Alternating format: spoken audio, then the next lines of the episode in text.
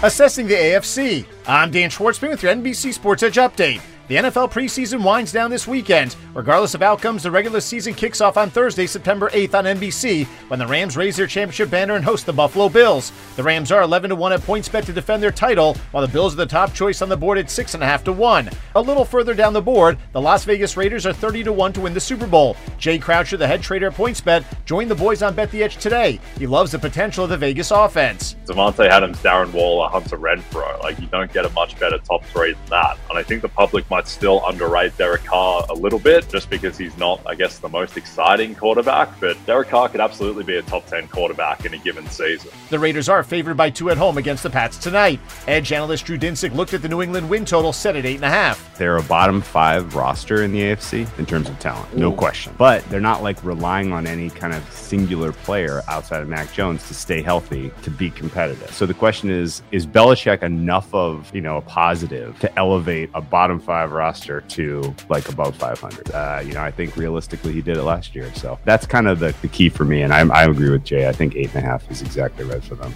As you noted, Mac Jones is set at QB1 in New England. Just like the Pats, the Steelers' win total is debated heavily and is also set at 8.5. Pittsburgh has never had a losing season in 15 years under head coach Mike Tomlin. Under 8.5 wins would mean, of course, the first losing season in head coach Mike Tomlin's 15 year tenure in the Steel City. Croucher is not putting the Steelers in the Super Bowl, but I don't really see their path to being like a 10 win team, but certainly they get to eight or nine wins and yeah, and keeps Tomlin's streak alive. Today's Bet the Edge was a deeper dive into the AFC. Jay Croucher and Lawrence Jackson joined Vaughn Dalzell and Drew Dinsick earlier today. Find the full conversation on the NBC Sports NFL YouTube page or download the episode wherever you find your other favorite podcasts. Next week, the team dives in on the NFC.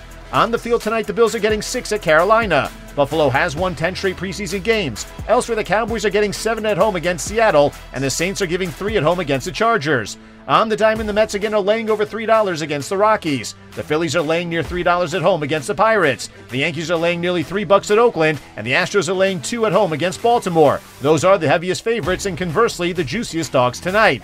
With your NBC Sports Edge update, I'm Dan Schwartzman.